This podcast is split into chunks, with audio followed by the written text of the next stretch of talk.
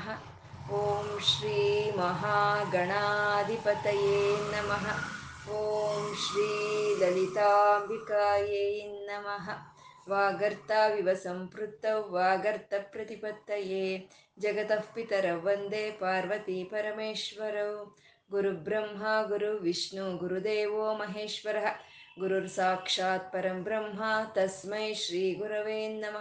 ಸಾಕ್ಷಾತ್ ಪರಂ ಬ್ರಹ್ಮ ತಸ್ಮೈ ಶ್ರೀ ಗುರವೇ ನಮಃ श्रुतिस्मृतिपुराणानाम् आलयं करुणालयं नमामि भगवत्पादशङ्करं लोकशङ्करम् अज्ञानां जाह्नवीतीर्थं विद्यातीर्थं विवेकिनां सर्वेषां सुखदं तीर्थं भारतीतीर्थमाश्रये ಶಿವಾನಂದ ಲಹರಿ ಪ್ರತಿಪಾದ್ಯ ದೇವರಾದಂಥ ಪರಮಶಿವನು ಅವನು ಮೂರು ಕಣ್ಣಿನವನಾಗಿದ್ದಾನೆ ಜಟಾಜೂಟಗಳನ್ನು ಬಿಟ್ಕೊಂಡಿದ್ದಾನೆ. ಕಂಠದಲ್ಲಿ ಸರ್ಪಗಳನ್ನೇ ಹಾರವನ್ನಾಗಿ ಅಲಂಕರಿಸಿಕೊಂಡು ಮೃಗ ಚರ್ಮವನ್ನು ಧರಿಸಿ ಮೃಗವನ್ನು ಕೈಯಲ್ಲಿ ಹಿಡಿದು ಅಮ್ಮನವ್ರ ಜೊತೆ ಕೂಡಿ ಇರೋವಂಥ ಪರಮಶಿವನನ್ನ ನಮ್ಮ ಹೃದಯಕ್ಕೆ ಆಹ್ವಾನಿಸ್ತಾ, ನಮ್ಮ ಹೃದಯದಲ್ಲಿ ಆನಂದ ತರಂಗಗಳನ್ನು ಎಬ್ಬಿಸ್ತಾ ಇರೋ ಆ ಸಾಂಬ ಸದಾಶಿವನಿಗೆ ನತಿರಿಯಂ ನಮಸ್ಕಾರ ಮಾಡ್ಕೊಳ್ಳೋಣ. ಮುಕ್ತಿ ಮುಕ್ತಿ ಅಂತಂದ್ರೆ ಈ ಶರೀರ ಬಿಟ್ಟು ಹೋದ್ಮೇಲೆ ಯಾವಾಗಲೂ ಅಲ್ಲಿ ಮೇಲೆ ಸಿಕ್ಕುವಂಥದ್ದಲ್ಲ ಮುಕ್ತಿ ಅಂತಂದ್ರೆ. ಇಲ್ಲಿ ಇರಬೇಕಾದ್ರೆ, ಭೂಮಿ ಮೇಲೆ ಇರಬೇಕಾದ್ರೆ, ನಾವು ಶರೀರದಿಂದ ಇರಬೇಕಾದ್ರೇ ಮುಕ್ತಿಯನ್ನು ನಾವು ಪಡ್ಕೋಬೋದು. ಯಾವಾಗ ನಾವು ಲೌಕಿಕವಾದಂಥ ವಿಷಯಗಳನ್ನೇ ಆಲೋಚನೆ ಮಾಡ್ತಾ ಇರ್ತೀವೋ, ಯಾವಾಗ ಲೌಕಿಕವಾದಂಥ ಆನಂದಗಳು ನಮ್ಗೆ ಸಿಗ್ತಾ ಇರುತ್ತೋ, ಅದರಲ್ಲಿ ದುಃಖ ಸ್ಪರ್ಶೆ ಅನ್ನೋದು ಇರುತ್ತೆ. ಇವಾಗ ಒಂದು ಯೌವನದಲ್ಲಿ ಇದ್ದೀವಿ ಒಂದು ಆರೋಗ್ಯದಲ್ಲಿ ಇದ್ದೀವಿ ಅಂತ ಸಂತೋಷವಾಗಿದ್ರೆ ಮುಪ್ಪು ಅನ್ನೋದು ಬರುತ್ತೆ, ಒಂದು ಮುದಿತನ ಅನ್ನೋದು ಬರುತ್ತೆ. ಆ ಸಂತೋಷಕ್ಕೆ ಒಂದು ದುಃಖದ ಸ್ಪರ್ಶೆ ಅನ್ನೋದು ಇದೆ. ಆದರೆ ಆ ಲೌಕಿಕವಾದಂಥ ಪರಮಾತ್ಮನ ಧ್ಯಾನ ಅಂತ ನಾವು ಮಾಡ್ತಾ ಇದ್ರೆ ಅದರಿಂದ ಬರೋವಂಥ ಒಂದು ಆನಂದ ಅನ್ನೋದು, ಅದು ಸಚ್ಚಿತ್ತ ಆನಂದ ಅದು ಆ ಆನಂದದಲ್ಲಿ ಯಾವುದು ಒಂದು ದುಃಖ ಅನ್ನೋದು ಇರೋದಿಲ್ಲ. ನಾವು ಯಾವ ಕೆಲಸನಾದರೂ ಮಾಡ್ತಾ ಇರ್ಬೋದು. ಕೆಲಸ ಮಾಡ್ದಲೇ ಕೂತ್ಕೊಳ್ಳಿ ಕೆಲಸ ಮಾಡ್ದಲೇ ಈಶ್ವರನ ಭಜನೆ ಮಾಡಿ, ಕೆಲಸ ಮಾಡ್ದಲೇ ಭಗವಂತನ ಧ್ಯಾನ ಮಾಡಿ ಅಂತ ಅಲ್ಲ ನಮ್ಮ ಕೆಲಸಗಳನ್ನ ನಾವು ಮಾಡಬೇಕು, ನಮ್ಮ ಕರ್ತವ್ಯಗಳನ್ನ ನಾವು ಮಾಡಬೇಕು. ಆದರೆ ಅದ್ರ ಜೊತೆ ಬಂಧನ ಇರಬಾರ್ದು. ಮಾಡೋ ಕೆಲಸ ಮಾಡ್ಬೇಕಷ್ಟೇ, ಬಂಧನವನ್ನು ಇಟ್ಕೋಬಾರ್ದು. ಒಂದು ಬೀರುಲ್ ಬಟ್ಟೆ ಜೋಡಿಸಿದೀವಿ ಅಂತಂದ್ರೆ ಜೋಡಿಸಿದ್ವಾ ನಮ್ಮ ಕೆಲಸ ಆಯ್ತಾ ಅಷ್ಟೇ. ಅಲ್ಲೇ ಚೇರ್ ಹಾಕ್ಕೊಂಡು ಅದಕ್ಕೆ ಕಾವಲಾಗಿ ಕೂತ್ಕೊಳ್ಳೋದಲ್ಲ.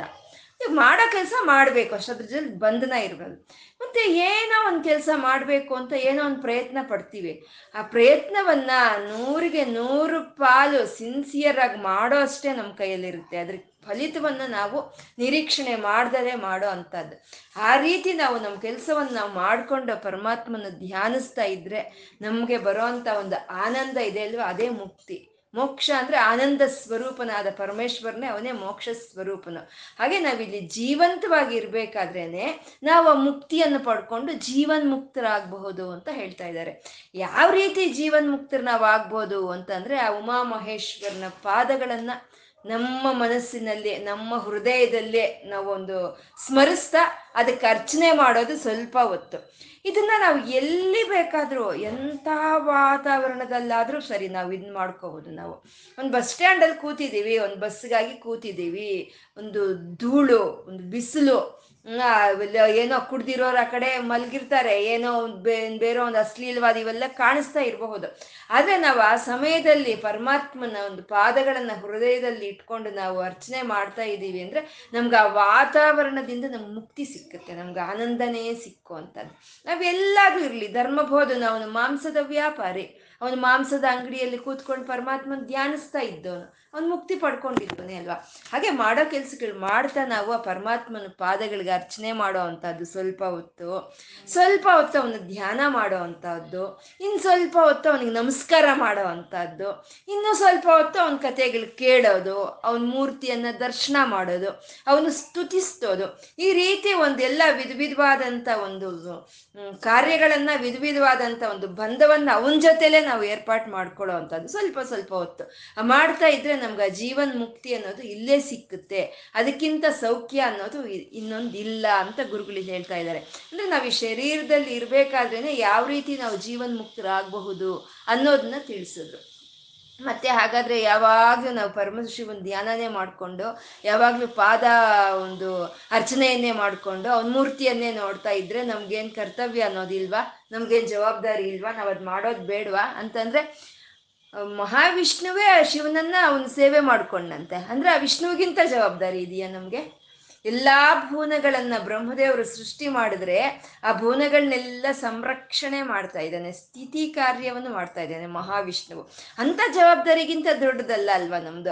ಅಂತ ಸ್ಥಿತಿ ಕಾರ್ಯವನ್ನು ತನ್ನ ಭುಜದ ಮೇಲೆ ಹೊತ್ಕೊಂಡಿರುವಂತ ಮಹಾವಿಷ್ಣುವೇ ಆ ಪರಮಶಿವನನ್ನ ಈ ಸ್ಥಿತಿ ಕಾರ್ಯ ಮಾಡೋವಾಗ ಬಂಧನ ಇಲ್ಲ, ಮಾಡ್ಬೇಕು ಮಾಡ್ತಾ ಇದ್ದಾನೆ ಅಷ್ಟೇ. ಅವನು ಯಾವುದಕ್ಕೂ ಅಂಟುಕೊಂಡಿಲ್ಲ, ಅವನ ಕೆಲಸ ಮಾಡ್ತಾ ಅವನು ಅವನು ಪರಮಶಿವನ ಧ್ಯಾನವನ್ನೇ ಮಾಡ್ತಾ ಇದ್ದಾನೆ, ಪರಮಶಿವನ ಸೇವೆಯನ್ನೇ ಮಾಡ್ತಾ ಇದ್ದಾನೆ. ಯಾವ ರೀತಿ ಮಾಡ್ತಾ ಇದ್ದಾನೆ? ಅವನು ಯುದ್ಧಕ್ಕೆ ಹೋಗ್ಬಾದ್ರೆ ಬಾಣವಾಗಿ ಹೋಗ್ತಾನೆ. ಅವನು ಒಂದು ಸಂಚಾರಕ್ಕೆ ಹೋಗ್ಬೇಕು ಅಂದ್ರೆ ಅವನಿಗೆ ವಾಹನವಾಗ್ತಾನೆ. ಅವನ ಶರೀರದಲ್ಲಿ ಅರ್ಧ ಶರೀರವನ್ನು ಹಂಚ್ಕೊಂಡು ಹರಿಹರನಾಗಿ ಅವನು ಪ್ರಕಟ ಮಾಡ್ಕೊಂಡಿದ್ದಾನೆ, ತನ್ನಂತಾನೆ. ಮತ್ತೆ ಭಾರ್ಯಾತ್ವಂ ಅಂದ್ರೆ ಒಂದು ಭಾರ್ಯ ಅಂತಂದ್ರೆ ಹೆಂಡತಿ. ಆ ಹೆಂಡತಿಯ ತತ್ವವು ಆ ಮಹಾವಿಷ್ಣುವಿನಲ್ಲಿ ಇದೆಯಂತೆ.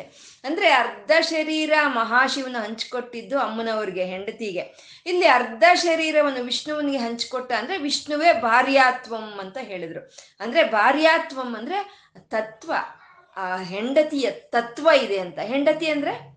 ಸಹಚರ್ಮಧಾರಿಣಿ ಅಂತ ಹೇಳಿ ಸಹ ಧರ್ಮಚಾರಿಣಿ ಅಂತ. ಯಾವಾಗ್ಲೂ ಗಂಡನ ಜೊತೆ ಕಷ್ಟ ಸುಖದಲ್ಲಿ ಇದ್ದುಕೊಂಡು ಇರೋ ಅಂತ ಅವಳೆ ಅವಳೇ ಸಹ ಧರ್ಮಚಾರಿಣಿ ಅಂತ ಹೇಳೋದು. ವಿಷ್ಣುವು ಇನ್ನೇನು? ಕಷ್ಟದಲ್ಲೂ ಸುಖದಲ್ಲೂ ಯಾವಾಗ್ಲೂ ಪರಮಶಿವನ ಜೊತೆನೇ ಇರ್ತಾನೆ. ಅದಕ್ಕೆ ಅವನ ಭಾರ್ಯ ಅಂತ ಇಲ್ಲಿ ಸಂಬೋಧನೆ ಮಾಡಿದ್ರು. ಭಾರ್ಯ ಅಂತ ಹೇಳಿದ್ರು. ಮತ್ತೆ ಅವನ ಒಂದು ಪಾದಗಳನ್ನ ಒಂದು ದರ್ಶನ ಪಡ್ಕೊಳ್ಳೋದಕ್ಕೋಸ್ಕರ ಅವನು ಒಂದು ವರಾಹ ರೂಪವನ್ನು ತಾಳ್ತಾನೆ. ಅದು ಅದು ವರಾಹ ರೂಪವನ್ನು ತಾಳ್ತಾನೆ. ಈ ರೀತಿ ತನ್ನನ್ನು ತಾನೇ ಇಷ್ಟು ರೂಪಗಳೊಂದಿಗೆ ಅವನು ತನ್ನನ್ನು ತಾನು ಬದಲಾಯಿಸ್ಕೊಂಡು ಈಶ್ವರನ ಸೇವೆಯನ್ನು ಮಾಡ್ತಾ ಇರೋವಂಥ ಆ ಮಹಾವಿಷ್ಣುವೆ ಅವನೇ ಪೂಜ್ಯರಲ್ಲಿ ಪೂಜ್ಯನು. ಅಂತ ಹೇಳ್ತಾರೆ. ಪೂಜ್ಯರಲ್ಲಿ ಪೂಜ್ ಪೂಜ್ಯನವನು ಆ ಸದಾಶಿವನ ಒಂದಷ್ಟು ಸೇವೆಯನ್ನು ಮಾಡ್ಕೊಳ್ತಾ ಇರೋ ಆ ವಿಷ್ಣುವು ಅಂತ. ಮತ್ತೆ ಹರಿಹರ ತತ್ವವನ್ನ ಹೇಳಿದ್ರು ಅಂತಂದ್ರೆ ಬ್ರ ವಿಶ್ ಮಹಾವಿಷ್ಣುವು ಶಿವನು, ಮಹಾದೇವನು. ಇಬ್ರು ಬೇರೆ ಅಲ್ಲ, ಇಬ್ರು ಒಂದೇ ಅನ್ನೋ ಒಂದು ತತ್ವವನ್ನ ಹೇಳ್ತಾ ಇದ್ದಾರೆ. ಅಂದ್ರೆ ಒಂದು ಶರೀರವನ್ನ ಹಂಚ್ಕೊಂಡಾಗ ಎಡಭಾಗ ಬಲಭಾಗ, ಹಂಚ್ಕೊಂಡಾಗ ಎಡಭಾಗ ಬಲಭಾಗ ಬೇರೆನಾ? ಎರಡು ಒಂದೇ ಶರೀರದ್ದೇ ಅಲ್ವಾ? ಹಾಗೆ ಆ ಪರತತ್ವದ ಶರೀರಗಳೇ ವಿಷ್ಣುವು ಮತ್ತೆ ಶಿವನು. ಇಬ್ರು ಇಬ್ರು ಒಂದೇ ಅನ್ನೋಂಥ ತತ್ವವನ್ನ ಇಲ್ಲಿ ತೋರಿಸ್ತಾ ಇರೋವಂಥದ್ದು ಗುರುಗಳು. ಮತ್ತೆ ಮುಂದಿನ ಶ್ಲೋಕ ಹೇಳಿ. जननवृत्तियुताना सेवया देवताना न भवति सु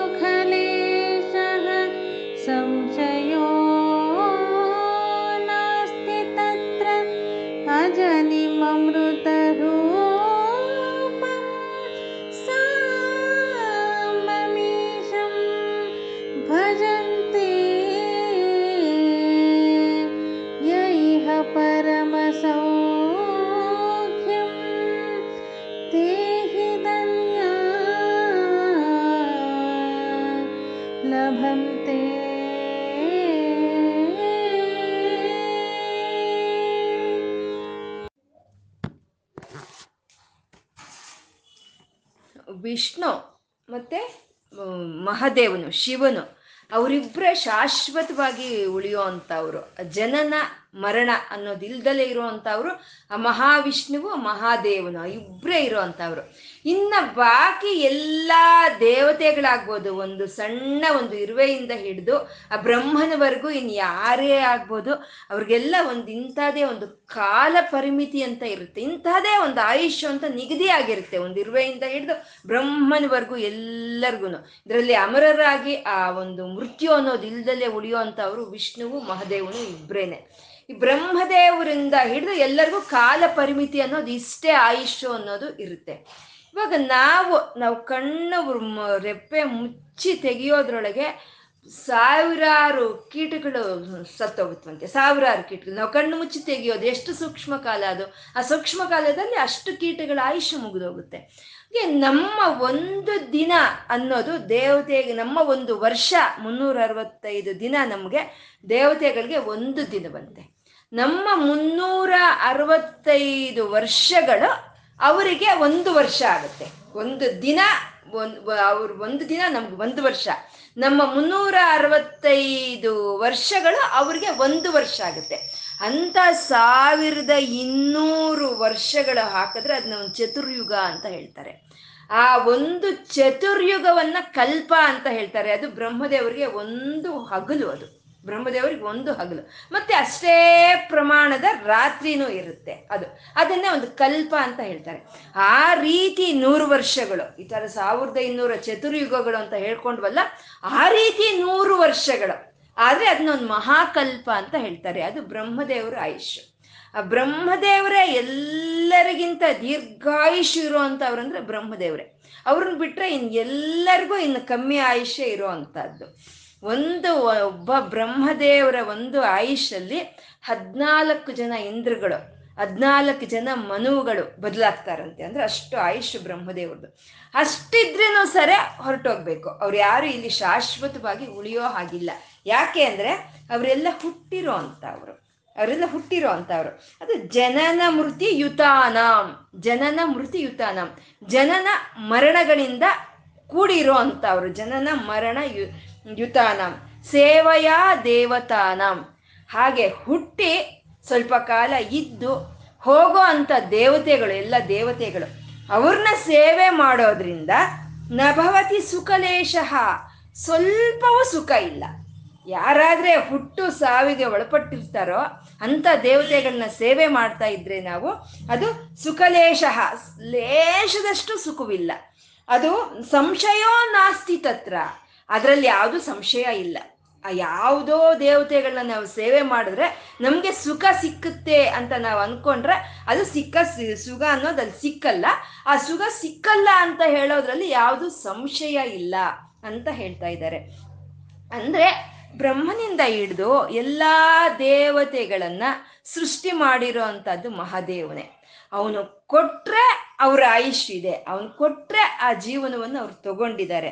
ಅವರಿಂದ ಅವರು ಆಯುಷ್ಮಂತರಾಗಿ ಅವರು ಜೀವಂತವಾಗಿ ಉಳ್ಕೊಂಡಿರೋ ಮತ್ತೆ ಎಲ್ಲರೂ ಒಂದೊಂದು ಇಂದ್ರನಾಗ್ಬೋದು, ಒಂದು ಕುಬೇರನಾಗ್ಬೋದು, ಮತ್ತೆ ಇನ್ನೊಬ್ರಾಗ್ಬೋದು ಮತ್ತೊಬ್ಬರಾಗ್ಬೋದು ಯಾವ ದೇವತೆಗಳೇ ಆದ್ರೆ ಆ ಪರಮಶಿವನು ಕೊಟ್ಟಂತ ಐಶ್ವರ್ಯಗಳನ್ನ ಅನುಭವಿಸ್ತಾ ಇದ್ದಾರೆ ಅಷ್ಟೇ. ಅವ್ರು ಅನುಭವಿಸ್ತಾ ಇರೋವಂಥ ಐಶ್ವರ್ಯಗಳು ಯಾವುದು ಅವ್ರದ್ದಲ್ಲ ಅವ್ರ ಸ್ವಂತ ಐಶ್ವರ್ಯಗಳಲ್ಲ ಅದು.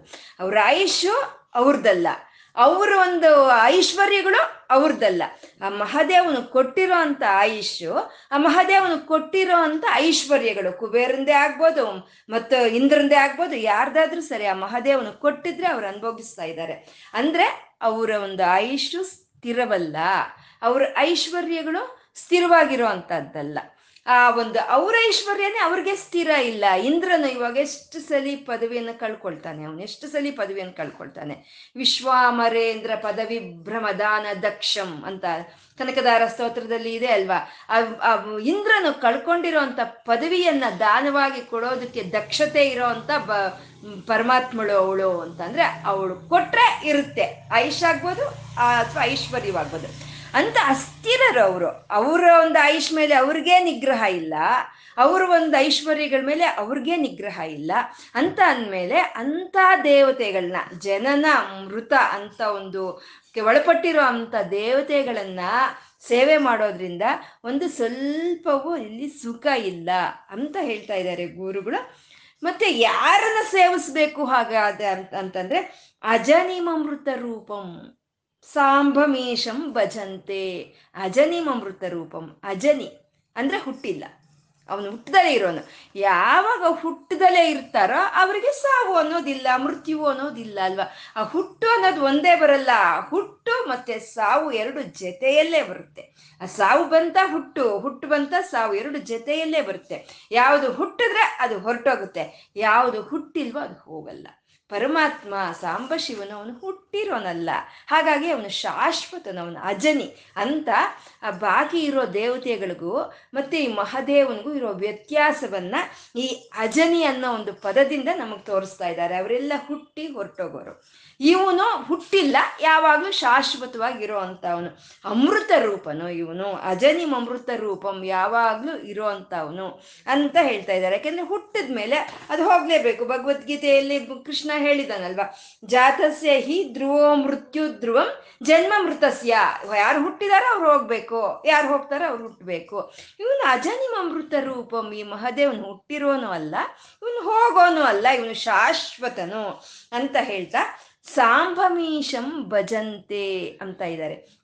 ಹಾಗೆ ಆ ಇತರ ದೇವತೆಗಳನ್ನ ಸೇವಿಸ್ಕೊಂಡು, ಇತರ ದೇವತೆಗಳನ್ನ ಭಜಿಸ್ಕೊಳ್ಳೋದಕ್ಕಿಂತ ಈ ಸಾಂಬಮೇಶಂ ಈ ಸಾಂಬ ಸದಾಶಿವನನ್ನ ಭಜಿಸ್ಕೊಳ್ಳಿ ಅಂತ. ಸಾಂಬ ಸದಾಶಿವ ಅಂತ ಯಾರನ್ನ ಹೇಳ್ತಾರೆ ಅಂದ್ರೆ, ಅಮ್ಮನ ಜೊತೆ ಕೂಡಿ ಇರೋ ಅಂತ ಶಿವನನ್ನ ಸಾಂಬ ಸದಾಶಿವ ಅಂತ ಹೇಳ್ತಾರೆ. ಸಾಂಬ ಸದಾಶಿವ ಅಮ್ಮ ಜೊತೆ ಕೂಡಿರ್ಬೇಕು, ಅವನೇ ಸಾಂಬ ಶಿವನಾಗ್ತಾನೆ. ಆ ಶಿವ ಶಕ್ತಿಯರು ಇಬ್ರು ಸೇರಿದ್ರೇನೆ ಅದೇ ಪರಿಪೂರ್ಣತ್ವ. ಆ ಶಿವ ಆಗ್ಲಿ, ಶಕ್ತಿ ಆಗ್ಲಿ ಬೇರೆ ಬೇರೆ ಇದ್ರೆ ಅದು ಅಸಂಪೂರ್ಣ ಇಬ್ರು ಸೇರಿ ಇರೋವಂಥದ್ದೇ ಪರಿಪೂರ್ಣ. ಅದು ಸಾಂಬ ಸದಾಶಿವ ಅಂತಂದ್ರೆ ಅಮ್ಮನ ಜೊತೆ ಕೂಡಿರೋ ಶಿವನು ಅಂತ. ಮತ್ತೆ ಅಮ್ಮ ಅಮ್ಮ ಅಂತಂದ್ರೆ ಆ ಶಿವನ ಕರುಣೆಯ ಒಂದು ರೂಪವನ್ನು ತಾಳಿರೋದೆ ಅಮ್ಮ ಅಂತ ಹೇಳೋದು. ಅವನ ಕರುಣೆನೆ ಅಮ್ಮ ಅನ್ನೋ ಒಂದು ಪದದಲ್ಲೇ ಎಲ್ಲ ಒಂದು ಪ್ರೀತಿ, ಎಲ್ಲ ವಾತ್ಸಲ್ಯ, ಒಂದು ಎಲ್ಲ ಮಮತೆ ಅನ್ನೋದು ತುಂಬಿ ಇರುತ್ತೆ ಅಲ್ವಾ ಅದು?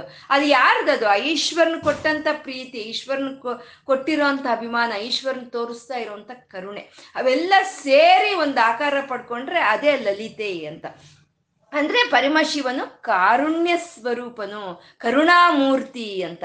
ಹಾಗೆ ಹುಟ್ಟು ಸಾವು ಇಲ್ದಲೇ ಇರುವಂತ ಶಾಶ್ವತನಾದಂತ ಆ ಕರುಣಾಮೂರ್ತಿಯನ್ನ ಭಜಿಸಿದ್ರೆ ಯೈಹ ಪರಮ ಸೌಖ್ಯಂ ತೇಹಿ ಧನ್ಯ ಲಭಂತೆ.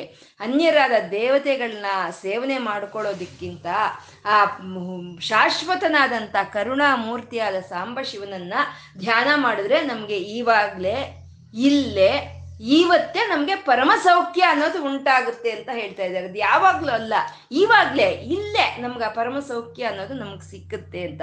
ಯಾವಾಗ ಆ ಸೌಖ್ಯ, ಪರಮ ಸೌಖ್ಯ ಅಲೌಕಿಕವಾದಂಥ ಒಂದು ಆನಂದ ಅನ್ನೋದು ಆ ಶಾಶ್ವತವಾದಂಥ ಆನಂದ ಅನ್ನೋದು ನಮಗೂ ಸಿಕ್ಕುತ್ತೋ, ಅದೇ ಧನ್ಯತೆ ಅಂತ ಹೇಳ್ತಾ ಇದ್ದಾರೆ. ಅದೇ ಧನ್ಯತೆ. ತೇಹಿ ಧನ್ಯ ಲಭಂತೆ, ನಮಗೆ ಧನ್ಯತೆ ಅನ್ನೋದು ನಮ್ಗೆ ಸಿಕ್ಕದಾಗೆ ಅಂತ.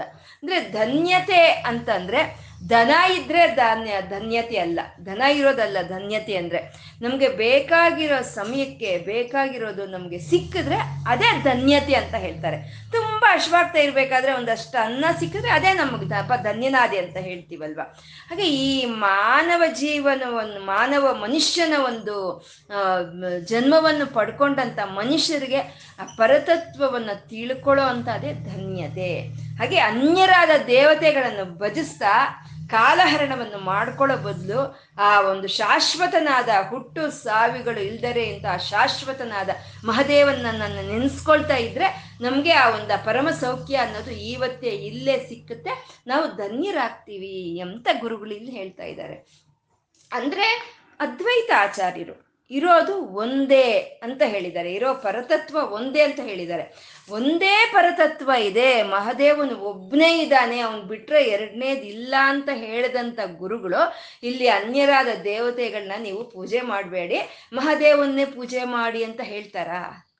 ಆ ಅನ್ಯ ದೇವತೆಗಳನ್ನು ಆ ಪರಮೇಶ್ವರನ ಶಕ್ತಿನೇ, ಆ ಪರಮೇಶ್ವರನ ಚೈತನ್ಯವೇ ಆ ಅನ್ಯ ದೇವತೆಗಳಲ್ಲಿ ಎಲ್ಲ ಇರುವಂತಹದ್ದು. ಆ ಪರಮಶಿವನನ್ನ ನಾವು ಯಾವ ರೀತಿ ನಾವು ಧ್ಯಾನಿಸಿದ್ರೆ ಅವನು ನಮ್ಗೆ ಆ ರೀತಿ ಸಿಕ್ತಾನೆ ಇವಾಗ ಲಕ್ಷ್ಮಿಯಾಗಿ ನಾವು ಪ್ರಾರ್ಥನೆ ಮಾಡಿದ್ರೆ ಆ ಮಹಾದೇವನನ್ನ ಅವನು ಬಂದು ನಮ್ಗೆ ಐಶ್ವರ್ಯಗಳನ್ನು ಕೊಡ್ತಾನೆ. ಸರಸ್ವತಿಯಾಗಿ ನಾವು ಧ್ಯಾನ ಮಾಡಿದ್ರೆ ಅವನೇ ಬಂದು ನಮ್ಗೆ ಜ್ಞಾನವನ್ನು ಕೊಡ್ತಾನೆ. ಅಶ್ವಿನಿ ದೇವತೆಗಳಾಗಿ ನಾವು ಒಂದು ಅವನನ್ನು ಧ್ಯಾನ ಮಾಡಿದ್ರೆ ಅವನ ಅಶ್ವಿನಿ ದೇವತೆಗಳ ರೂಪದಲ್ಲಿ ಬಂದು ನಮ್ಗೆ ಆರೋಗ್ಯವನ್ನು ಕೊಡ್ತಾನೆ, ಕೊಡಬಹುದು. ಆದರೆ ಯಾವುದು ಶಾಶ್ವತ ಅಲ್ಲ. ಹಾಗೆ ಅನ್ಯ ದೇವತೆಗಳಾಗಿ ಆ ಮಹಾದೇವನ್ನ ನಾವು ಸ್ಮರಿಸ್ಕೊಂಡು ಆ ಒಂದು ಐಶ್ವರ್ಯಗಳನ್ನು ಪಡ್ಕೊಂಡ್ರೆ ಅದು ಶಾಶ್ವತ ಅಲ್ಲ. ಅದರಲ್ಲಿ ಯಾವ ಪರಮ ಸೌಖ್ಯವೂ ಅದರಲ್ಲಿ ಇಲ್ಲ ಅಂತ. ಯಾಕೆಂದ್ರೆ ಲಕ್ಷ್ಮಿಯಾಗಿ ನಾವು ಧ್ಯಾನ ಮಾಡಿದ್ರೆ, ಅವನು ಲಕ್ಷ್ಮಿಯಾಗಿ ಬಂದು ನಮ್ಗೆ ಐಶ್ವರ್ಯಗಳನ್ನು ಕೊಟ್ರೆ ಅದು ನಮ್ಮ ಹತ್ರ ಶಾಶ್ವತವಾಗಿ ಉಳಿಯಲ್ಲ. ಯಾಕೆಂದ್ರೆ ಲಕ್ಷ್ಮಿ ಚಂಚಲೆ. ಅವಳು ಒಂದು ಕಡೆ ಇರೋಳಲ್ಲ, ಅವಳು ಹೊರಟೋಗ್ತಾ ಇರ್ತಾಳೆ. ಮತ್ತೆ ಲಕ್ಷ್ಮಿ ಚಂಚಲೆ ಅಂತಂದ್ರೆ ಆ ವಿಷ್ಣುವಿನಿಂದ ಬಂದಿರ್ತಾಳಲ್ವಾ ವಿಷ್ಣುವಿನಿಂದ ಬಂದಿರೋ ಲಕ್ಷ್ಮಿಗೆ, ಮತ್ತೆ ವಿಷ್ಣುವನ್ನು ಸೋ, ಸೇರ್ಕೊಳ್ಳೋದಕ್ಕೆ ಆ ಥರ ಅವಳಿಗೆ, ಅದು ಆ ಚಂಚಲತ್ವ ಇರುತ್ತೆ ಅವಳಲ್ಲಿ. ಅವಳು ಮತ್ತೆ ಆ ವಿಷ್ಣುವನ್ನೇ ಹೋಗಿ ಸೇರ್ತಾಳೆ. ಆ, ನಾವು ಹಾಗೆ ಲಕ್ಷ್ಮಿಯಾಗಿ, ಮಹದೇವನ ಲಕ್ಷ್ಮಿಯಾಗಿ ನಾವು ಸೇವನೆ ಮಾಡಿಕೊಂಡು ನಮ್ಗೆ ಬಂದಂಥ ಐಶ್ವರ್ಯಗಳು ಯಾವುದು ಶಾಶ್ವತ ಅಲ್ಲ, ಅದರಲ್ಲಿ ಪರಮ ಸೌಖ್ಯ ಇಲ್ಲ. ಜ್ಞಾನ, ಸರಸ್ವತಿಯಾಗಿ ನಾವು ಜ್ಞಾನವನ್ನು ಪಡ್ಕೊಂಡ್ವಿ. ಪಡ್ಕೊಂಡ್ರು ಅದು ಶಾಶ್ವತ ಅಲ್ಲ. ಅದಕ್ಕೂ ಒಂದು ಮಿತಿ ಅಂತ ಇರುತ್ತೆ. ಆರೋಗ್ಯವನ್ನು ಪಡ್ಕೊಂಡ್ವಿ. ನಾವು ಒಂದು ಅಶ್ವಿನಿ ದೇವತೆಗಳನ್ನ ಆರಾಧನೆ ಮಾಡ್ತಾ ಒಂದು ಆರೋಗ್ಯವನ್ನು ಪಡ್ಕೊಂಡ್ವಿ ಅಂದ್ರೆ ಅದೂ ಈ ಆಯುಷ್ ಇರೋವರೆಗೂ ಕೆಲ್ಸಕ್ಕೆ ಬರುತ್ತೆ ಅಷ್ಟೇನೆ. ಆಮೇಲೆ ಅದೂ ಇದೇನು ಶಾಶ್ವತವಲ್ಲ. ಹಾಗೆ ಬದಲಾಗಿ ಆ ಪರಮಶಿವನನ್ನ ಎಲ್ಲದಕ್ಕೂ, ಎಲ್ಲ ದೇವತೆಗಳಿಗೂ, ಎಲ್ಲ ಐಶ್ವರ್ಯಗಳಿಗೂ, ಎಲ್ಲರ ಆಯುಷ್ಯಗೂ ಕಾರಣವಾದಂಥ ಆ ಮಹಾದೇವನನ್ನ ಅವನ್ನ ಅವನಾಗೇ ಸೇವನೆ ಮಾಡಿದ್ರೆ ಆವಾಗ ನಮ್ಗೆ ಸಿಕ್ಕುವಂಥ ಸೌಖ್ಯವೇ ಪರಮ ಸೌಖ್ಯ ಅಂತ ಹೇಳ್ತಾ ಇದ್ದಾರೆ. ಆ ರೀತಿ ನಾವು ಧ್ಯಾನ ಮಾಡಿ ಆ ಪರಮಾನಂದವನ್ನು ನಾವು ಪಟ್ಕೊಂಡ್ರೆ ನಮ್ಮ ಜನ್ಮ ಧನ್ಯ ಅಂತ ಗುರುಗಳು ಇಲ್ಲಿ ಹೇಳ್ತಾ ಇರೋವಂಥದ್ದು ಇನ್ನು ಮುಂದಿನ ಒಂದು ಶ್ಲೋಕ ಹೇಳಿ. ತವ ಪರಿಚರ್ಯಾ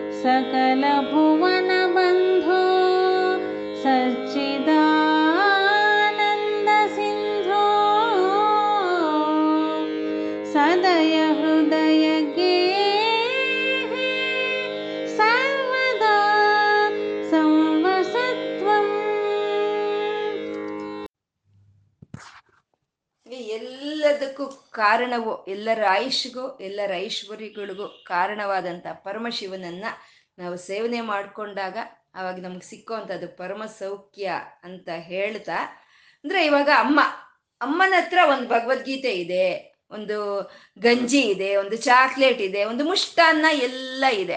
ಅಮ್ಮ ನಾವು ಏನು ಕೇಳಿದ್ರೆ ಅದೇ ಕೊಡ್ತಾಳೆ. ಚಾಕ್ಲೇಟ್ ಕೇಳಿದ್ರೆ ಚಾಕ್ಲೇಟ್ ಕೊಡ್ತಾಳೆ. ಮುಷ್ಟಾನ್ನ ಕೇಳಿದ್ರೆ ಮುಷ್ಟಾನ್ನ ಕೇಳ್ತಾಳೆ. ಕೊಡ್ತಾಳೆ. ಅಥವಾ ಒಂದು ಗಂಜಿ ಕೇಳಿದ್ರೆ ಗಂಜಿನೇ ಕೊಡ್ತಾಳೆ. ಆದ್ರೆ ಅದರಿಂದ ಯಾವುದು ಪರಮವಾದಂಥ ಸೌಖ್ಯ ಇಲ್ಲ. ಆದ್ರೆ ಅಮ್ಮನ ಹತ್ರ ಇರೋ ಭಗವದ್ಗೀತೆಯನ್ನ ಕೇಳಿದ್ರೆ ನಾವು ಅದರಲ್ಲೇ ಪರಮ ಸೌಖ್ಯ ಇದೆ ಅಂತ ಹೇಳೋವಂಥದ್ದು ಹಾಗೆ ಆ ಜನನ ಒಂದು ಮರಣಗಳಿಗೆ ಒಂದು ಒಳಪಟ್ಟಿರುವಂತ ದೇವತೆಗಳನ್ನ, ಅಂದ್ರೆ ಶಾಶ್ವತವಾಗ್ದಲೇ ಇರುವಂತ ಐಶ್ವರ್ಯಗಳಿಗಾಗಿ ಪ್ರಯತ್ನ ಪಡೆದಲೆ ಒಂದು ಶಾಶ್ವತವಾದಂಥ ಒಂದು ಮೋಕ್ಷಕ್ಕೆ ಪ್ರಯತ್ನ ಪಡೋದಕ್ಕೆ ಮಹದೇವನ ಸೇವೆ ಮಾಡ್ಕೋಬೇಕು ಅಂತ ಹೇಳಿದಂಥ ಗುರುಗಳು ಇಲ್ಲಿ ಈ ಶ್ಲೋಕದಲ್ಲಿ ಶಿವ ಶಬ್ದದಿಂದ ಶುರು ಮಾಡ್ತಾ ಇದ್ದಾರೆ ಶ್ಲೋಕವನ್ನ, ಶಿವ. ಇಲ್ಲಿ ಐದು ವಿಧವಾದ ಸಂಬೋಧನೆಗಳು ಮಾಡ್ತಾ ಇದ್ದಾರೆ ಈ ಶ್ಲೋಕದಲ್ಲಿ. ಶಿವ, ಭವ, ಸಕಲ ಭುವನ ಬಂಧು, ಸಚ್ಚಿದಾನಂದ ಸಿಂಧು, ಸದಯ ಹೃದಯನೇ ಅಂತ ಐದು ವಿಧವಾದ ಸಂಬೋಧನೆಗಳು ಇಲ್ಲಿ ಆಗ್ತಾ ಇದೆ. ಈ ಶಿವ ಅನ್ನೋ ಸಂಬೋಧನೆ ಆಗಿದೆ. ತುಂಬಾ ಕಡೆ ಶಿವ ಅಂತ ಅವರು ಸಂಬೋಧನೆ ಮಾಡಿದ್ದಾರೆ ಮಹದೇವನನ್ನ. ಯಾಕೆ ಶಿವಾನಂದ ಲಹರಿ ಅಂತ ಹೇಳಿ ಆ ಶೀರ್ಷಿಕೆಗೆ ಶಿವಾನಂದ ಶಿವ ಅಂತ ಇಟ್ಟಿದ್ದಾರೆ. ಆದ್ರೆ ಒಂದು ಶ್ಲೋಕ ಅನ್ನೋದು ಶಿವ ಅನ್ನೋ ಪದದಿಂದ ಶುರುವಾಗ್ತಾ ಇರುವಂತದ್ದು ಇಲ್ಲಿ ಗಮನಾರ್ಹವಾಗಿರುವಂತಹದ್ದು. ಅಂದ್ರೆ ಶ್ಲೋಕ ಶುರುವಾಗೋದೇ ಶಿವ ಅಂತ ಶುರುವಾಗ್ತಾ ಇದೆ ಅಂದ್ರೆ ಶಿವ ಅನ್ನೋ ಪದ ಮಂಗಳವನ್ನು ಸೂಚಿಸುತ್ತೆ, ಒಂದು ಕ್ಷೇಮವನ್ನು ಸೂಚಿಸುತ್ತೆ, ಒಂದು ಆನಂದವನ್ನು ಸೂಚಿಸುತ್ತೆ.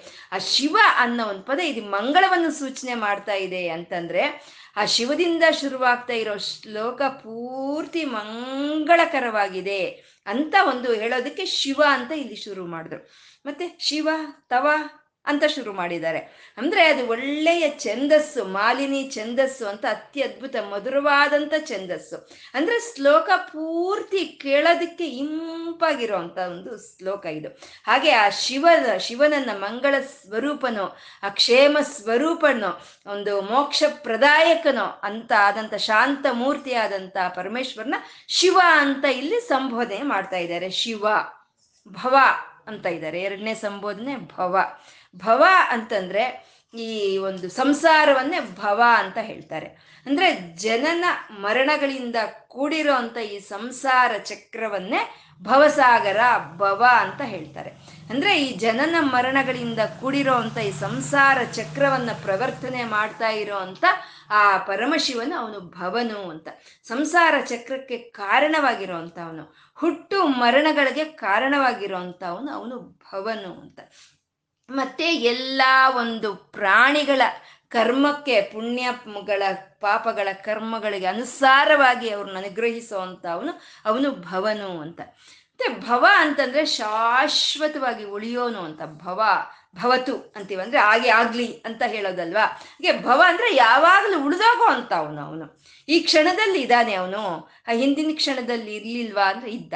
ಹಿಂದಿನ ಕ್ಷಣದಲ್ಲೂ ಅವನಿದ್ದ. ಈ ಕ್ಷಣದಲ್ಲಿದ್ದಾನೆ, ಇನ್ ಮುಂದಿನ ಕ್ಷಣದಲ್ಲಿ ಇರೋದಿಲ್ವ ಅಂದ್ರೆ ಮುಂದಿನ ಕ್ಷಣದಲ್ಲೂ ಇರ್ತಾನೆ. ಅಂದ್ರೆ ಭೂತದ ಕಾಲದಲ್ಲೂ ಇದ್ದ, ಈ ವರ್ತಮಾನ ಕಾಲದಲ್ಲೂ ಇದ್ದಾನೆ, ಭವಿಷ್ಯ ಕಾಲದಲ್ಲೂ ಇದ್ದಾನೆ. ಯಾವಾಗ್ಲೂ ಶಾಶ್ವತವಾಗಿ ನಿಲ್ಲೋಗೋ ಅಂತ ಅವನು ಅವನು ಭವನು, ಭವ. ಆ ಶಿವ, ಆ ಮಂಗಳ ಸ್ವರೂಪನು, ಆ ಕ್ಷೇಮ ಸ್ವರೂಪನು, ಆ ಶಾಂತಿ ಸ್ವರೂಪನು, ಅವನು ಶಾಶ್ವತನು ಅಂತ ಹೇಳಿ ಶಿವ ಭವ ಅಂತ ಹೇಳಿದ್ರು. ಸಕಲ ಭುವನ ಬಂದು ಅವನೆಂತ ಅವನವನು, ಆ ಕ್ಷೇಮ ಸ್ವರೂಪನು, ಶಾಶ್ವತವಾಗಿ ಉಳಿಯೋ ಅಂತ ಮಹಾದೇವನು, ಅವನು ಎಂತ ಅವನು ಅಂದ್ರೆ ಸಕಲ ಭುವನ ಬಂದು. ಸಕಲ ಭುವನಗಳು, ಅಂದ್ರೆ ಈ ಹದ್ನಾಲ್ಕು ಭುವನಗಳು, ಅತಲ, ವಿತಲ, ಸುತಲ, ರಸಾತಲ, ತಲಾತಲ, ಮಹಾತಳ, ಪಾತಾಳ ಅಂತೀವಿ. ಭೂರ್ಲೋಕ, ಭುವರ್ಲೋಕ, ಸುವರ್ಲೋಕ, ಜನಲೋಕ, ತಪೋಲೋಕ, ಮಹಾಲೋಕ, ಸತ್ಯಲೋಕ. ಈ ಲೋಕಗಳಲ್ಲಿ ಹದ್ನಾಲ್ಕು ಲೋಕಗಳು ಎಲ್ಲಾದ್ರೂ ಇರ್ಲಿ. ಯಾರಾದರೂ ಆಗಲಿ, ಯಾವ ಪ್ರಾಣಿನಾದರೂ ಆಗಲಿ, ಅವನಿಗೆ ಇವನು ಬಂಧುವನಂತೆ ಸಕಲ ಭುವನ ಬಂಧು, ಎಲ್ಲರಿಗೂ ಬಂಧುವು ಇವನು. ಬಂಧುವು ಅಂತಂದ್ರೆ ಪ್ರೀತಿ ಇರೋ ಅಂಥವನು ಅಭಿಮಾನ ಇರೋ ಅಂಥವನು ಕರುಣೆ ಇರೋ ಅಂಥವನು ಸ್ನೇಹ ಭಾವ ಇರೋ ಅಂಥವನು ಅವನು ಬಂಧುವು. ಎಲ್ಲ ಪ್ರಾಣಿಗಳಿಗೂ, ಎಲ್ಲ ಮನುಷ್ಯರಿಗೂ, ಬ್ರಹ್ಮನಿಂದ ಹಿಡಿದು ಕೀಟಕದವರೆಗೂ ಎಲ್ಲರಿಗೂ ಬಂಧುವು ಅವನು, ಆತ್ಮ ಬಂಧುವು ಅವನು, ಸಕಲ ಭುವನ ಬಂಧು ಅವನು ಅಂತ. ಸಾಮಾನ್ಯ ನಾವು ಈ ಭೂಮಿ ಮೇಲೆ ಇದೀವಿ ನಾವು.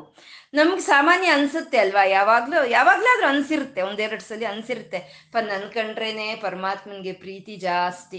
ಅಪ್ಪ, ನನ್ ಕಂಡ್ರೆ ಅಭಿಮಾನ ಜಾಸ್ತಿ ಅವನ್ಗೆ. ನನ್ಗೆ ಹಾಗೆಲ್ಲ ಅವ್ನು ಮಾಡೋದಿಲ್ಲ. ನನ್ ಕಂಡ್ರೆ ತುಂಬಾ ಇಷ್ಟ ಅವನ್ಗೆ ಅಂತ ಎಲ್ಲರಿಗೂ, ಒಂದಲ್ಲ ಒಂದ್ ಸಮಯದಲ್ಲಿ ಎಲ್ಲರಿಗೂ ಅನ್ಸುತ್ತಲ್ವಾ? ಹಾಗೆ ಪ್ರತಿಯೊಂದು ಪ್ರಾಣಿಗೂ ಬ್ರಹ್ಮನಿಂದ ಹಿಡಿದು ಕೀಟಕದವರೆಗೂ ಪ್ರತಿಯೊಂದು ಪ್ರಾಣಿಗೂ ಹಾಗೆ ಅನ್ಸೋ ರೀತಿ ಅವನು ನಡ್ಕೊಳ್ಳೋ ಅಂತ ಅವನು ಅವನು. ಅವನು ಸಕಲ ಭುವನ ಬಂಧು ಅಂತ. ಅವನು ಎಂತ ಅವನು ಅಂತಂದ್ರೆ ಸಚ್ಚಿದಾನಂದ ಸಿಂಧು ಅಂತ ಇದ್ದಾರೆ ನಮ್ಮ ಲಕ್ಷಣ ಹೇಳ್ತಾ ಇದ್ದಾರೆ ಅವನು, ಶುಭಕರ್ಣ. ಕ್ಷೇಮ ಕ್ಷೇಮ ಕರ್ಣ. ಶುಭಕರ್ಣ, ಮಂಗಳ ಸ್ವರೂಪನು. ಯಾವಾಗ್ಲೂ ಇರೋ ಅಂತ ಅವನು ಎಲ್ಲರಿಗೂ ಈ ಭೂಮಿ ಮೇಲೆ ಎಲ್ಲ, ಎಲ್ಲಾ ಭುವನಗಳಲ್ಲಿ ಇರುವಂತವ್ರಿಗು ಬಂಧುವು. ಆದಂತ ಅವನ ಲಕ್ಷಣ ಏನಪ್ಪ ಅಂತಂದ್ರೆ ಸಚ್ಚಿದಾನಂದ ಸಿಂಧು. ಅವನು ಸಚ್ಚಿದಾನಂದ ಸಿಂಧು ಅವನು ಅಂದ್ರೆ ಸತ್ ಅಂತಂದ್ರೆ ಯಾವಾಗ್ಲೂ ಉಳಿದೋಗು ಅಂತ ಅವನು. ಈ ಪ್ರಪಂಚ ಎಲ್ಲ ಅಸತ್ ಈ ಪ್ರಪಂಚ ಎಲ್ಲ ಅಸತ್ ಅಂತ ಅನ್ಕೊಂಡ್ರೆ ಇದೆಲ್ಲ ಹೊರಟೋಗುತ್ತೆ. ನಿನ್ನೆ ಇದ್ದಂಗೆ ಇವತ್ತಿಲ್ಲ. ಇವತ್ತಿದ್ದಂಗೆ ನಾಳೆ ಇಲ್ಲ. ಯಾಕೆ? ಇವಾಗ ಇದ್ದಂಗೆ ಸಾಯಂಕಾಲ ಇರೋದಿಲ್ಲ ಈ ಪ್ರಪಂಚ. ಈ ಪ್ರಪಂಚ ಇಲ್ದಲ್ಲೇ ಹೊರಟು ಹೋಗ್ಬಿಡುತ್ತೆ ಒಂದಿನ. ಅದು ಅಸತ್. ಆದ್ರೆ ಈ ಪ್ರಪಂಚಕ್ಕೆ ಕಾರಣವಾಗಿರುವಂಥ ಪರಮಾತ್ಮ ಅವನು ಸತ್ ಅವನು. ಅವನು ಯಾವಾಗ್ಲೂ ಒಂದೇ ರೀತಿ ಇರ್ತಾನೆ. ಅವನಲ್ಲಿ ಬದಲಾವಣೆ ಇಲ್ಲ. ಇವತ್ತು ಹೇಗಿದ್ನೋ ನಿನ್ನೆ ಹಾಗೆ ಇದ್ದ. ಇವತ್ತು ಹೇಗಿದ್ದ? ನಾಳೆನೂ ಹಾಗೆ ಇರ್ತಾನೆ ಅವನು. ಅದು ಸತ್ ಅಂತ ಹೇಳೋದು. ಸತ್. ಚಿತ್. ಚಿತ್ ಅಂತಂದ್ರೆ ಜ್ಞಾನ ಎಲ್ಲ ಪ್ರಾಣಿಗಳೆಲ್ಲ ಒಂದು ಇರುವೆಯಿಂದ ಹಿಡಿದು ಒಂದು ಬ್ರಹ್ಮನವರೆಗೂ ಇರುವಂತ ಜ್ಞಾನವೇ ಅವನು ಪ, ಪರಮಾತ್ಮ, ಜ್ಞಾನ ಸ್ವರೂಪನವನು ಅಂತ. ಇಲ್ಲ ಅಂದ್ರೆ ಇವಾಗ ಒಂದು ಪಕ್ಷಿ ಹಾರುತ್ತೆ. ಆ ಪಕ್ಷಿಯಲ್ಲಿ ಹಾರೋ, ಆಕಾಶದಲ್ಲಿ ಹಾರೋ ಅಂತ ಜ್ಞಾನ ಅದಕ್ಕಿದೆ. ಆ ಜ್ಞಾನ ಸ್ವರೂಪನೇ ಪರಮಾತ್ಮ, ಜ್ಞಾನ ಸ್ವರೂಪನೇ ಪರಮಾತ್ಮ. ಆ ಮೀನಿದೆ. ನಿರಂತರ ಒಂದು ಅದು ನೀರಿನಲ್ಲೇ ಈಜಾಡ್ತಾ ಇರುತ್ತೆ. ಆ ಈಜಾಡೋ ಅಂತ ಜ್ಞಾನ ಅದರಲ್ಲಿ ಇದೆ ಆ ಜ್ಞಾನ ಸ್ವರೂಪನೇ ಅವನು ಪರಮಾತ್ಮ. ಹಾಗೆ ಪ್ರತಿಯೊಂದು ಪ್ರಾಣಿನಲ್ಲಿ ಒಂದೊಂದು ಜ್ಞಾನ ಅಂತ ಇದೆ. ಒಂದು ಎಳೇ ಮಗು ಅವಾಗ ಹುಟ್ಟಿರೋ ಮಗು ಅದು ಹಾಲು ಕುಡಿಯುತ್ತೆ. ಯಾರು ಹೇಳ್ಕೊಟ್ರು? ಆ ಜ್ಞಾನ ಸ್ವರೂಪವಾಗಿ ಪರಮಾತ್ಮ ಇದ್ದಾನೆ ಅಂತ. ಇದನ್ನೇ ನಮ್ಗೆ ಹೇಳ್ತಾರೆ ಯಾ ದೇವಿ ಸರ್ವಭೂತೇಶು ಜ್ಞಾನ ರೂಪೇಣ ಸಂಸ್ಥಿತ ಅಂತ. ಇದನ್ನೇ ಮತಿ, ಧೃತಿ, ಶಕ್ತಿ, ಕಾಂತಿ ಅಂತ ಎಲ್ಲ ಹೇಳ್ತಾರಲ್ವಾ? ಅದೆಲ್ಲ ಒಂದು ಈ ಬುದ್ಧಿಗೆ ಹೇಳೋ ಅಂತ ಒಂದು ಲಕ್ಷಣಗಳು. ಹಾಗೆ ಎಲ್ಲರಲ್ಲೂ ಇರೋ ಬುದ್ಧಿಯ ರೂಪದಲ್ಲಿ ಇರೋ ಅಂತ ಪರಮಾತ್ಮ ಇದನ್ನೇ ವಿಜ್ಞಾನ ಘನರೂಪಿಣಿ ಪ್ರಜ್ಞಾನ ಗಣ ರೂಪಿಣಿ ಅಂತ ಎಲ್ಲ ಲಲಿತಾ ಸಹಸ್ರನಾಮದಲ್ಲಿ ಹೇಳ್ಕೊಂಡಿದೀವಲ್ವಾ ಆ ಜ್ಞಾನ ಸ್ವರೂಪವೇ ಪರಮಾತ್ಮ ಅದೇ ಅದು ಜ್ಞಾನ. ಸತ್ ಸತ್ ಜ್ಞಾನ ಆಯಿತು ಆನಂದ ಆನಂದ ಸ್ವರೂಪನು ಅವನಲ್ಲಿ. ಆನಂದ ಬಿಟ್ರೆ ಇನ್ನೊಂದು ಯಾವುದು ಇಲ್ಲ. ಆನಂದ ಆನಂದ ಆನಂದ. ನಮಗೂ ಒಂದೊಂದ್ಸಲಿ ಒಂದೆರಡು ಸಲ ಆಗಿರುತ್ತೆ. ಒಂದು ಅಲೌಕಿಕವಾದಂಥ ಆನಂದ ಆಗುತ್ತೆ. ಯಾವುದಾದ್ರು ಪರಮಾತ್ಮ ನೆನೆಸ್ಕೊಂಡಾಗ, ಅವನ ಕಥೆಗಳು ಕೇಳೋವಾಗ, ಅವನ ಜಪವನ್ನು ಮಾಡೋವಾಗ, ಅಥವಾ ಯಾವುದೋ ಒಂದು ಪುಣ್ಯಕ್ಷೇತ್ರಕ್ಕೆ ಹೋದಾಗ ನಮಗೆ ಒಂದು ಅಲೌಕಿಕವಾದಂಥ ಒಂದು ಆನಂದ ಆಗುತ್ತೆ. ಅದು ಈ ಸ, ಈ ಪ್ರಪಂಚಕ್ಕೆ ಸಂಬಂಧಪಟ್ಟಿರೋ ಆನಂದ ಅಲ್ವೇ ಅಲ್ಲ ಅದು. ಅದು ಅಲೌಕಿಕವಾದಂಥ ಒಂದು ಆನಂದ ಆಗುತ್ತೆ. ಮೈಯಲ್ಲಿ ಪುಲಕ ಬರುತ್ತೆ, ಕಣ್ಣಲ್ಲಿ ನೀರು ಬರುತ್ತೆ, ಆನಂದ ಭಾಷೆಗಳು ಬರುತ್ತೆ. ಆವಾಗ ಅಲ್ಲಿ ಶಿವ ಇದ್ದಾನೆ ಅಂತ ಅರ್ಥ. ಯಾವಾಗ ನಮ್ಗೆ ಆ ಲೌಕಿಕವಾದ ಆನಂದ ಆಯ್ತೋ, ಆ ಆನಂದ ಅನುಭೂತಿ ಆಯ್ತೋ, ಯಾವಾಗ ಕಣ್ಣಲ್ಲಿ ನೀರು ಬಂತೋ, ಅವಾಗ ಶಿವನು ಇಲ್ಲಿದ್ದಾನೆ ಅಂತ. ಯಾಕೆಂದ್ರೆ ಅವನು ಆನಂದ ಸ್ವರೂಪನು ಅಲ್ವಾ? ಆನಂದ ಸ್ವರೂಪನ ನಮ್ಮ ಹೃದಯದಲ್ಲಿದ್ದಾಗ ನಮ್ಗೆ ಆನಂದವೇ ಆಗುತ್ತೆ ಅಲ್ವಾ? ಇವಾಗ ಹುಣಸೆ ಹಣ್ಣು ನೋಡಿದಾಗ ನಮ್ಗೆ ಬಾಯಲ್ಲಿ ನೀರೇ ಬರುತ್ತೆ. ಯಾಕೆಂದ್ರೆ ಅದ್ರ ಲಕ್ಷಣ ಅದು. ಆ ಮಂಜಿನ ಗಡ್ಡೆಯನ್ನು ನೋಡಿದಾಗ ಚಳಿನೇ ಆಗುತ್ತೆ. ಅದ್ರದ್ದು ಅದ್ರದ್ದು ಲಕ್ಷಣನೇ ಅದು. ಹಾಗೆ ಆನಂದ ಸ್ವರೂಪನು ಇವನು. ಆ ಆನಂದ ಸ್ವರೂಪನು ನಮ್ಮ ಹೃದಯದಲ್ಲಿ ಗೋಚರವಾದಾಗ ನಮ್ಗೆ ಆನಂದವೇ ಆಗುತ್ತೆ. ಹಾಗೆ ಸತ್ ಚಿತ್ ಆನಂದ. ಆ ಸತ್ ಚಿತ್ ಆನಂದ ಈ ಮೂರು ಗುಣಗಳು ಆ ಸಮುದ್ರದ ಹಾಗೆ ಇರೋ ಅಂತ ಅವನೇ ಅವನೇ ಸಚ್ಚಿದಾನಂದ ಸಿಂಧು ಅಂತ.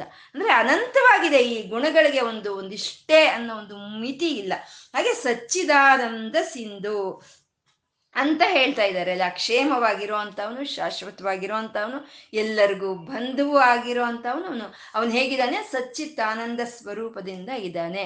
ಸದಯ ಹೃದಯನು ಅನ್ನೋದು ಐದನೇ ಒಂದು ಸಂಬೋಧನೆ ಸದಯ ಹೃದಯ. ಅಂದ್ರೆ ಎಲ್ಲ ಇದೆ, ಆನಂದ ಇದೆ, ಜ್ಞಾನ ಇದೆ, ಕರುಣೆ ಇದೆ, ಎಲ್ಲ ಇದೆ. ದಯೆ ಇಲ್ಲ ಅಂದ್ರೆ ಏನ್ ಪ್ರಯೋಜನ? ದಯೆ ಇರಬೇಕು ಅಲ್ವಾ? ಧನ ಇದೆ, ಕೋಟಿ ಕೋಟಿ ಧನ ಇದೆ, ಏನ್ ಪ್ರಯೋಜನ? ಒಂದು ಅವಶ್ಯಕತೆ ಇರೋರಿಗೆ ಒಂದು ಹತ್ತು ರೂಪಾಯಿ ಕೊಡಿ ಅಂತ ಒಂದು ಕರುಣ ಹೃದಯ ಇರಬೇಕು ಅಲ್ವಾ? ಹಾಗೆ ಆ ಸಚ್ಚಿತ್ ಆನಂದ ಸ್ವರೂಪನಾದ ಪರಮಾತ್ಮನಲ್ಲಿ ಕರುಣೆ ಅನ್ನೋದು ತುಂಬಿಕೊಂಡಿದೆ. ತುಂಬಿಕೊಂಡು ಒಳ್ಳೆಯ ಹೃದಯದವನಾಗಿದ್ದಾನೆ. ಸಹೃದಯ, ಸ, ಸದಯ ಹೃದಯ ಅಂತ ಹೇಳ್ತಾ ಇದ್ದಾರೆ. ಅವನು ಹೇಗಿದ್ದಾನೆ ಅಂತಂದ್ರೆ ಆ ಮಂಗಳ ಸ್ವರೂಪನು, ಆ ಕ್ಷೇಮ ಸ್ವರೂಪನು, ಆ ಶಾಂತ ಸ್ವರೂಪನು, ಶಾಶ್ವತನು, ಎಲ್ಲ ಭುವನಗಳಲ್ಲಿ ಇರುವಂತ ಪ್ರತಿಯೊಂದು ಪ್ರಾಣಿಗೂ ಬಂಧುವಾಗಿರೋ ಅಂತ ಸಹೃದಯನ ಅವನು ಹೇಗಿದ್ದಾನೆ ಅಂದ್ರೆ ಸಂ ಸಂ, ಸಂನಿಧಾಯ ಪರಿಚ, ಶಿವತವ ಪರಿಚರ್ಯ ಸಂವಿಧಾನಾಯ ಗೌರ್ಯ ಅಂತ ಇದ್ದಾರೆ. ಅಂದ್ರೆ ಗೌರಿ ಜೊತೆ ಸೇರಿದಾನಂತೆ. ಆ ಪರಮಶಿವನು ಗೌರಿ ಜೊತೆ ಸೇರ್ಕೊಂಡಿದ್ದಾನೆ. ಸಂವಿಧಾನಾಯ ಗೌರ್ಯ ಅಂತ. ಹಾಗೆ ಕ್ಷೇಮವಾಗಿ, ಶಾಶ್ವತವಾಗಿ ಎಲ್ಲರ ಬಂಧುವಾಗಿ ಇರೋ ಅಂತ ಪರಮೇಶ್ವರನು, ಅಮ್ಮನ ಜೊತೆ ಕೂಡಿರೋ ಅಂತ ಪರಮೇಶ್ವರನ ಪರಿಚರ್ಯ. ಪರಿಚರ್ಯ ಮಾಡ್ಕೋಬೇಕು, ಸೇವನೆ ಮಾಡ್ಕೋಬೇಕು ಅಂತ ಅಂದ್ರೆ ಅವನಿಗೆ ಒಂದು ಸೇವಕಿಯನ್ನ ಕೊಡ್ಬೇಕಂತೆ.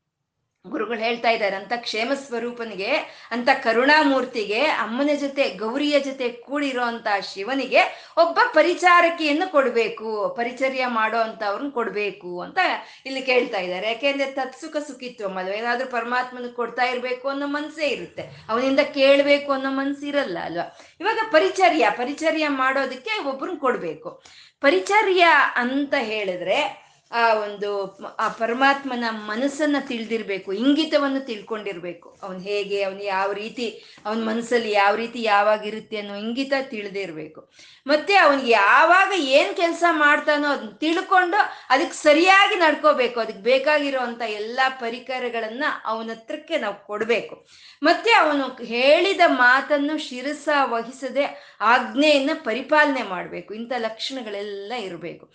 ಇವ್ರನ್ನ ಇಂಗಿತಜ್ಞರು ಅಂತಾರೆ, ಮತ್ತೆ ಕಾರ್ಯದಕ್ಷರು ಅಂತ ಹೇಳ್ತಾರೆ, ವಿನಯ ಸಂಪನ್ನರು ಅಂತ ಹೇಳ್ತಾರೆ. ಆ ಪರಮಾತ್ಮನ ಮನಸ್ಸಲ್ಲಿ ಏನಿದೆ ಅಂತ ತಿಳ್ಕೊಬೇಕು. ಅವನು ಯಾವಾಗ ಏನ್ ಮಾಡ್ತಾನೆ ಅಂತ ತಿಳ್ಕೊಳ್ಳೋ ಅಂತದಂತ ಇಂಗಿತ ಇರೋ ಅಂತ ಸರ್ವ ಗುಣ ಸಂಪನ್ನಳು ಅಂತ. ಇವಾಗ ಒಂದು ಡಾಕ್ಟರ್ ಸರ್ಜರಿ ಮಾಡ್ತಾ ಇದ್ದಾರೆ ಅಂತ ಅಂದ್ರೆ ಮಾಡೋವಾಗ ಅವ್ರೇನು ಮಾತಾಡಲ್ಲ.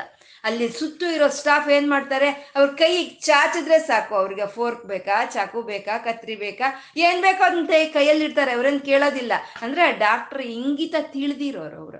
ಹಾಗೆ ಪರಮಾತ್ಮ ಏನು ಕೇಳೋ ಕೆಲಸ ಇಲ್ಲ. ಅವನ ಮನಸ್ಸಲ್ಲಿ ಏನಿದೆ ಅಂತ ಇಂಗಿತ ತಿಳ್ಕೊಂಡು ಆ ಒಂದು ಕಾರ್ಯವನ್ನು ಮಾಡೋ ಅಂತ ದಕ್ಷಣೆ, ದಕ್ಷತೆ ಇರೋ ಅಂತ ವಿನಯ ಸಂಪನ್ನಳಾದಂತ ಒಂದು ಪರಿಚರ್ಯಗಳನ್ನು ನಾನು ನಿನ್ ಕೊಡ್ತೀನಿ. ಪರಿಚರ್ಯ, ಗೌರಿ ಜೊತೆ ಸೇರಿರೋ ಪರಮಶಿವನೇ ನಿನ್ಗೆ ಪರಿಚರ್ಯವನ್ನ ಮಾಡೋದಕ್ಕೆ ಒಂದು ಸೇವಕಿಯನ್ನು ಕೊಡ್ತೀನಿ ನಾನು ಅಂತ ಹೇಳ್ತಾ, ಯಾವುದು ಆ ಸೇವಕಿ ಅಂದ್ರೆ, ಮಮಗುಣ ದುರ್ಯಾಂ ಬುದ್ಧಿ ಕನ್ಯಾಂ ಪ್ರದಾಸ್ಯೆ ಅಂತ ಇದ್ದಾರೆ.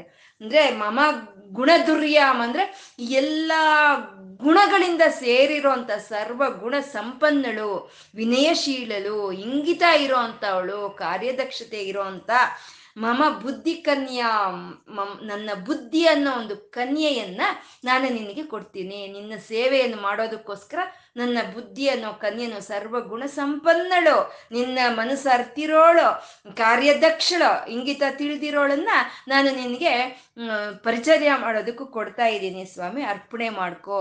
ಅದನ್ನ ಅರ್ಪಣೆ ಮಾಡ್ಕೊಳ್ಳೋದಕ್ಕೋಸ್ಕರ ನೀನು ಸದಯ ಹೃದಯ ಗೇಹೆ ಸರ್ವದಾ ಸಂವಸತ್ವಂ. ಆ, ನನ್ನ ಹೃದಯ ಬಂದು ನೀನು ಸೇರು. ನನ್ನ ಹೃದಯದಲ್ಲಿ ನೀನು ಇದ್ಕೊಂಡು ನನ್ನ ಬುದ್ಧಿ ಅನ್ನೋ ಒಂದು ಕನ್ಯೆಯಿಂದ ನೀನು ಸಪರ್ಯಗಳನ್ನು ಮಾಡಿಸ್ಕೋ ಅಂತ ಇಲ್ಲಿ ಬುದ್ಧಿಯನ್ನ ಕನ್ಯೆಗೆ ಹೋಲಿಸ್ತಾ ಇದ್ದಾರೆ. ಆ ಬುದ್ಧಿಯನ್ನ ಕನ್ಯೆಗೆ ಯಾಕೆ ಹೋಲಿಸ್ತಾ ಇದ್ದಾರೆ ಅಂತಂದ್ರೆ, ಕನ್ಯಾದಾನ ಅಂತ ಮಾಡಿದ್ಮೇಲೆ ಕನ್ಯೆಯನ್ನು ತಗೊಂಡ ಮೇಲೆ ಆ ಕನ್ಯೆಯನ್ನು ವಾಪಸ್ ಪಡ್ಕೊಳಕ್ಕಾಗಲ್ಲ. ಆ ಕನ್ಯೆಯನ್ನು ವಾಪಸ್ ಕೊಡೋದಕ್ಕೂ ಆಗೋದಿಲ್ಲ. ನನ್ನ ಬುದ್ಧಿಯನ್ನ, ನಿನ್ನ ಪಾದಗಳ ಸೇವೆ ಮಾಡಲಿ ಅಂತ ನಾನು ಕೊಟ್ಟ ಮೇಲೆ ನೀನು ಅದು ವಾಪಸ್ ನನಗೆ ಕೊಡೋ ಹಾಗಿಲ್ಲ. ನನ್ನ ಬುದ್ಧಿಯನ್ನ, ನಿನ್ನ ಪಾದಗಳಿಗೆ ಸೇವೆ ಮಾಡಲಿ ಅಂತ ನಿನ್ನ ಪಾದಗಳಿಗೆ ನೀನು ಅರ್ಪಣೆ ಮಾಡಿದ ಮೇಲೆ ನಾನು ಅದನ್ನ ವಾಪಸ್ ತಗೊಳ್ಳೋ ಹಾಗಿಲ್ಲ ಅಂತ ಹೇಳಿ ಬುದ್ಧಿಮಂತಿಕೆಯಿಂದ ಕನ್ಯೆ ಅಂತ ಇಲ್ಲಿ ಹೇಳಿದ್ರು. ನನ್ನ ಬುದ್ಧಿ ಅನ್ನೋ ಕನ್ಯೆಯನ್ನ ನಾನು ನಿನಗೆ ಪರಿಚರ್ಯಗಳಾಗಿ ನಿಯಮ, ನಿಯಾಮಕ ಮಾಡ್ತಾ ಇದ್ದೀನಿ. ನೀನು ಬಂದು ನನ್ನ ಹೃದಯದಲ್ಲಿ ನಿಲ್ಲಿಸು ನೆಲೆಸಿ ಅವಳು ಮಾಡೋ ಸಪರ್ಯಗಳನ್ನು ಸ್ವೀಕಾರ ಮಾಡು. ಓ ಮಂಗಳ ಸ್ವರೂಪನೇ, ಓ ಸಕಲ ಭುವನ ಬಂಧುವೆ ಅಂತ ಇಲ್ಲಿ ಗುರುಗಳು ಇಲ್ಲಿ ಕೇಳ್ತಾ ಇರುವಂತಹದ್ದು. ಇದರಲ್ಲಿ ಆ ಪರಮಾತ್ಮ ಬಂದು ಹೃದಯದಲ್ಲಿ ಇರಬೇಕು ಅನ್ನೋ ಒಂದು ಆಸೆ. ಆ ಪರಮಾತ್ಮನಿಗೆ ಒಂದು ಸೇವೆ ಮಾಡಬೇಕು ಅನ್ನೋ ಒಂದು ಭಕ್ತಿ, ಒಂದು ಪ್ರೀತಿ ಎರಡೂ ಗುರುಗಳು ಈ ಶ್ಲೋಕದಲ್ಲಿ ತಿಳಿಸ್ತಾ ಇರೋವಂಥದ್ದು ಹಾಗೆ ನಾವು ಈ ಅಶಾಶ್ವತವಾದಂಥ ಒಂದು ಐಶ್ವರ್ಯಗಳಿಗಾಗಿ ಒದ್ದಾಡ್ದಲೆ ಶಾಶ್ವತವಾದಂಥ ಒಂದು ಆ ಪರಮಾನಂದವನ್ನು ಪಡ್ಕೊಳ್ಳೋದಕ್ಕೋಸ್ಕರ ನಾವು ಆ ಮಹದೇವನ್ನ ನಿರಂತರ ಅವನ ಸ್ಮರಣೆಯನ್ನು ಮಾಡ್ತಾ, ಅವನ ಧ್ಯಾನವನ್ನು ಮಾಡ್ತಾ, ನಾವು ಆ ಪರಮಾತ್ಮನ ನಮ್ಮ ಹೃದಯದಲ್ಲಿ ಬಂದು ನೆಲೆಸು ಸ್ವಾಮಿ ಪರಮಾತ್ಮನೇ ನೀನು, ನನ್ನ ಬುದ್ಧಿ ಅನ್ನೋ ಒಂದು ಕನ್ಯೆಯನ್ನ ನಾನು ನಿನ್ನ ಸೇವೆಗೆ ಅರ್ಪಣೆ ಮಾಡ್ತೀನಿ, ನೀನಿದು ಸ್ವೀಕಾರ ಮಾಡ್ಕೊ ಅಂತ ಕೇಳ್ತಾ ಇವತ್ತೇನು ಹೇಳ್ಕೊಂಡಿದೀವೋ ಅದು ಆ ಸಾಂಬ ಸದಾಶಿವನಿಗೆ ಅರ್ಪಣೆ ಮಾಡ್ಕೊಳ್ಳೋಣ. ಆ ಮಹದೇವನಿಗೆ ನತಿರಿಯಂ, ನನ್ನ ನಮಸ್ಕಾರವನ್ನು ಸ್ವೀಕಾರ ಮಾಡು ತಂದೆ ಅಂತ ಕೇಳ್ಕೊಳ್ತಾ ಸರ್ವಂ ಶ್ರೀ ಲಲಿತಾರ್ಪಣವಸ್ತು ಓಂ ನಮ ಶಿವಾಯ. ಓಂ ನಮ ಶಿವಾಯ. ಓಂ ನಮ ಶಿವಾಯ.